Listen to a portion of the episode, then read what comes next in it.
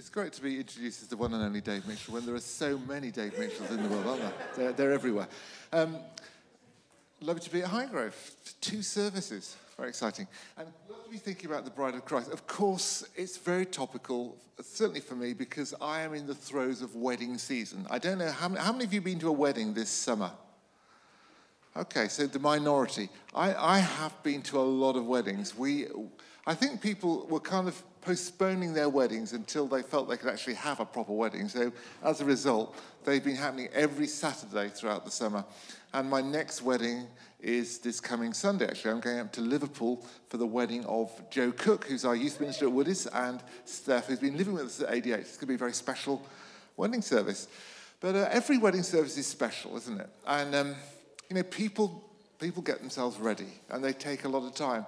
But I've got to say that in my observation, the bride is more careful and takes more time about getting herself ready than the bridegroom. In fact, at a wedding I went to early this summer, the bridegroom, his best men, the groomsmen, all went for their suit fitting on the Saturday of the wedding. And certainly for at least one of them, the suit was rather too tight across the posterior. But um, too late to do anything about it. You would not find a bride behaving like that. And in fact, you know, I observe something of the mystery. I, you know, there are these, these women that you know in church, lovely women, and yet they get transformed on their wedding day from lovely but ordinary women into these kind of regal, queenly beings. And uh, there's a whole process that goes on, you know, of, um, well, obviously there's the, the, the, choosing of the dress, which is a big deal. But there's, there's a kind of, my, my daughter-in-law actually, who lives with us at the moment, she, she does wedding makeup. And, you know, there's, there's, there's a lot of time that goes to the makeup and the hair. And, and on the wedding morning, there'll be a crowd of women in some secret place with the bride getting her ready. You know, for the bridegroom, it's not like that. You just put your trousers on, you're done. You know, but but, but this is, all this is, goes on because I suppose the bride actually wants to look good on her wedding day, doesn't she? You know, and, and you have this dramatic entrance of the bride. There's first one bridesmaid, then another, you know, and, and, and they all look great, you know, but finally the bride appears and, and she's radiant. And I suppose we, we want to look our best, not because we're on public view, though that is important, but we want to look our best because we're giving ourselves to someone. And we want to be the best version of, of ourselves that we can be to give ourselves. And of course, it's not just about the outward. We, we want on the inside to be the best version of ourselves for our partners if we really love them. But all of that is, is kind of symbolized really around um, this period of preparation, making yourself ready. And, and the Bible is full of that. One of the, uh, actually, last Sunday, I was invited to speak at Metro on the book of Esther.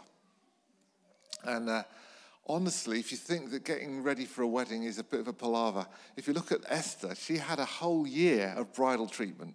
You know, six months of, of, of kind of lotions and another six months of perfumes and unguents and, and all that kind of stuff, you know. And um, getting ready, getting yourself ready. And the Bible talks about the church as the bride of Christ. In fact, right back in the Old Testament, the people of God are described as being like a kind of a wife, a covenantal, special, unique, holy, and jealous love that God has for his people.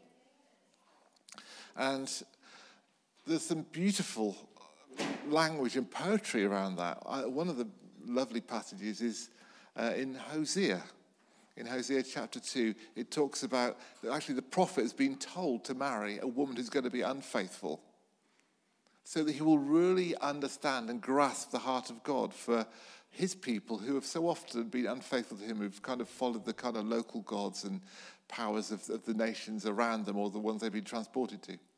And, and Hosea is t- told to, to marry this woman of, of and, and though she's unfaithful, to, to buy her back. And then Hosea 2 talks about God speaking to his people in the wilderness. I will allure her. I'll speak tenderly to her. The valley of Achor, the valley of trouble, I'll make a door of hope. And it speaks about this kind of tender, merciful love of God as he wants to restore his people to himself like a, a bride to a bridegroom.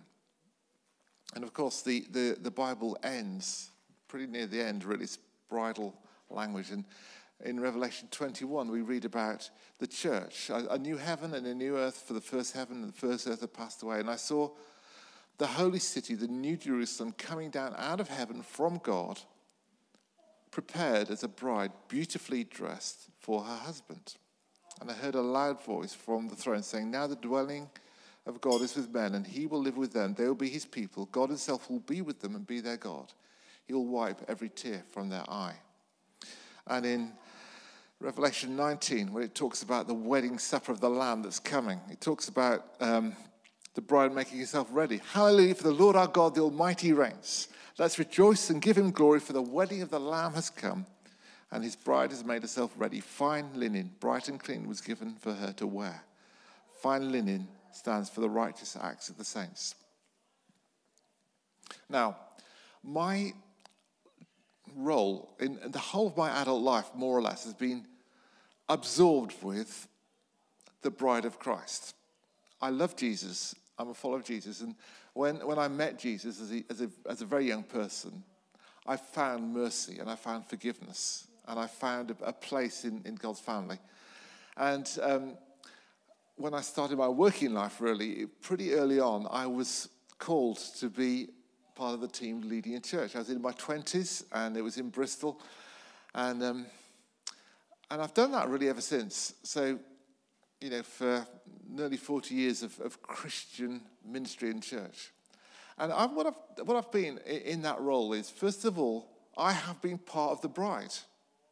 All of us who are followers of Jesus are part of his bride, part of a covenant people who together express something magnificent enough to be called the bride of Christ. None of us on our own are the bride of Christ, but together we are. But we're also friends of the bridegroom. I love that phrase, actually. It's a phrase that comes from John's Gospel. And, and John the Baptist, when he's um, uh, having an encounter with his own disciples, his own followers, who are kind of a bit jealous of, of what's going on with Jesus as Jesus is baptizing people, or people being baptized as followers of Jesus, he says, um, I must decrease, he must increase. But he says, I'm a friend of the bridegroom. My job is to promote the bridegroom. And the friend of the bridegroom certainly does that. That's what um, the groomsmen do. They're there to look after the, bride, the, the bridegroom. But also, there's something about friends of the bridegroom, which means how can we help the bride get ready? Because I'm a friend of the bridegroom. And so for me, part of the bride, part of the problem, part of what needs to be made ready, but also part of uh, a friend of the bridegroom having the, the job, really, a partner with the Holy Spirit to help the bride be the best bride she can be. And I don't think that's unique to people in Christian work. I think that's a call for everyone who's in the bride to also be friends of the bridegroom to help the bride be the best version of herself that she can be. So we're all working to help the church be the best thing that the church can be. Now, honestly, though wedding days are great celebrations, and though um, marriage is a, is a beautiful thing, and human people loving one another and giving themselves to one another is a very joyful and tender thing, honestly, sometimes marriages aren't that great, are they? You'd have thought that people might even have given up on marriage because of the brokenness that people experience in marriage. Many people um, might, here today might have, might have been children of, of, of, of marriages there where there was divorce or other sadness or pain or brokenness. Some of you may yourself experience broken marriage, and of course, that's very, very common in our society today. But we haven't given up on marriage because at its best, we think it's still the most wonderful thing. At its best, at its ideal, two people giving themselves to one another in faithfulness throughout their lives, making a context where children can be safe and be nurtured and have that wonderful balance in their life between two caring people. It's an extraordinary thing, and we, we value it so much that we still keep going for marriage, even though the stats, the data on brokenness are huge. It's a little bit like that with church. We could give up on the church because of all the brokenness in church. It may be there are people watching today or people who are here in this building who've been damaged by church, who felt that, in my experience, church was disappointing, abusive even. We've all seen the horror stories of, of church leaders falling in spectacular ways. And we've also seen, if you like, the, the experience of church where it is perceived as judgmental, not a place where you receive mercy, where you receive welcome and inclusion, but where you receive judgment and, um, yeah, rejection, lack of inclusion. All the more disappointing because what is meant to be is so wonderful. But the reality is, I think, God actually hasn't given up on church. And just as in the book of Hosea, um, it, picks, it, picks, about God restoring his people, alluring her. Uh, God hasn't given up on church, and neither should we. And actually, the fact that, that you're here today, gathered in this building or watching online, is a sign that you've not given up on church, even though probably for you, church has been a bit challenging to engage with over the last 15 months for no fault of church, of course, but because of the restrictions around pandemic. But I, I don't know whether anyone here has, has, has watched the, the Hillsong documentary on Storyville, God Goes Viral. Have you seen that? Recommend a slightly uncomfortable watch. So, what do we know about Hillsong? I mean, we know that they've got some fantastic worship songs. that's that's what, what everybody knows about Hillsong, isn't it? You know, uh, and um, in fact, there's a multi-million dollar industry around Hillsong music, I'm sure. But they've also got very prominent churches in all the major cities on every continent on the planet. Began in Australia. Nothing wrong with that, honestly. But they did. But, um, you know, they're there in London and, and Oxford, and, but in, in Paris and New York and, and all that kind of stuff. And there's a documentary that's on iPlayer now. You can watch it. And um, I'm, going to let you. In fact, it's free. But uh, in that documentary, you see um, the light and the dark of church. You certainly see the impact of money, sex, and power. And there's some very uncomfortable stuff there. You see the incredible kind of pyrotechnics and razzmatazz of, of a church gathering in stadium to worship. And you also see stories of people being helped by church.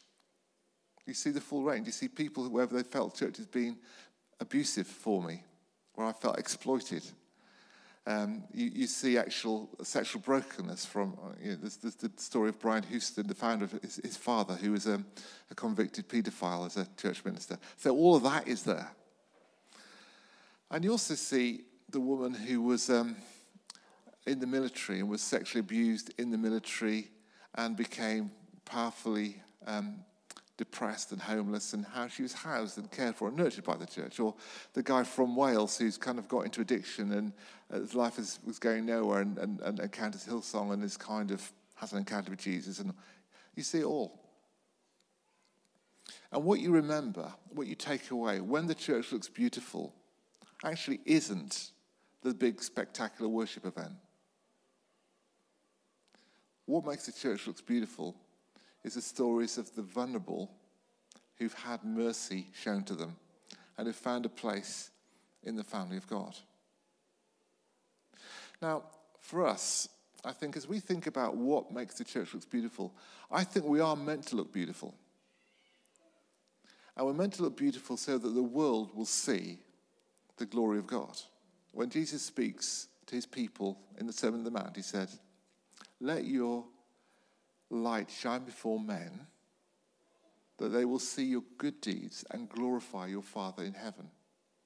Actually, the bride is meant to reflect something of the glory of the bridegroom. He's even more glorious than the bride. And it's the reflected glory, if you like, that gives the beauty to us. It's the reflected glory of the light of Jesus Christ in our lives and what it means to follow Him and devote ourselves to Him. And I think when the church looks beautiful, it really does. You know, we've, we've, we've probably all seen stories of, and we know the stories, the, the, the, you know, the big ones, whether it's Jackie Pullinger, you know, just a young woman going around the world, ending up in Hong Kong, starting a church for the poorest, the, the drug addicts, the, the gang members in the walled city in a dark place, and, and how that attracted the powerful in Hong Kong because they could see something beautiful going on amongst the poorest. We all know about Mother Teresa and her work with the dying on the streets of Calcutta and how something where the people of God cared for the most broken, the most destitute, it attracted the attention of the world and it looked beautiful. But in our city today, there's lots of things going on where the church is serving and caring because of a love for God that translates into a love for people and a mercy that flows that makes the church look really beautiful. And many of the kind of charitable sectors of our city are really underpinned by Christians, by church. And things that come out of this church, in this community, are things that are beautiful. And I suppose it is wonderful to see a church really loving Jesus and celebrating in song and, and, and celebration.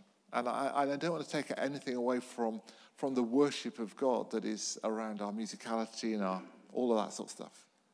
But I also see that the, the beauty and the worship that's expressed in, in caring for the people that God cares for and aligning ourselves with his purpose in the world. So I think that loving Jesus deeply and being his bride means loving him, certainly, but also loving one another. Of being a place where forgiveness is rampant and judgment is not present. It's about caring for the poor, being generous, about seeking justice for the oppressed, healing the sick, and including all kinds of people. Humble, not proud. And um, you know, the church that Jesus loves, it's made up of everyone, isn't it? And that's why when we see a church that has all kinds of ages and backgrounds and ethnic groups and socio-economic backgrounds, and people are loving one another not like the Gentiles, it's beautiful. For me, one of the, one of the things that's, that's part of wanting to make the church beautiful is, is living in community. And in my community house, we've got several nationalities. We've got an age range that goes from people in their 60s to people in their 20s. We've got very different backgrounds educationally and socioeconomically. And honestly, loving one another is a day by day challenge. loving one another not like the Gentiles, having inclusion, not cliques. You know, having to try and do it, trying to work it out. And doing that on the small scale, trying to do it on the big scale. But when we do it, it truly looks beautiful, doesn't it? And you know, when the church looks beautiful, people want to know who's the bridegroom. They really do. And my prayer for us as we think about what it means to be the church, the bride of Christ, is that we will have that aspiration to be the best version of the bride of Christ that we can be so that people fall in love with the bridegroom all for themselves. Let me pray. Father, I want to thank you for Highgrove Church, that she is some, something that for you is a treasure, that she is a bride, part of your, your whole bride, but an expression somehow of the bride of Christ, even as a church community. And I pray that Highgrove Church would keep falling in love with Jesus and his beauty would be very real to them and I pray that they would also be beautiful, that they'd love one another deeply from the heart. They'd love the community that you've put them in and be able to serve the people that you really have, have given them to serve in the power of the Holy Spirit. In Jesus' name, amen.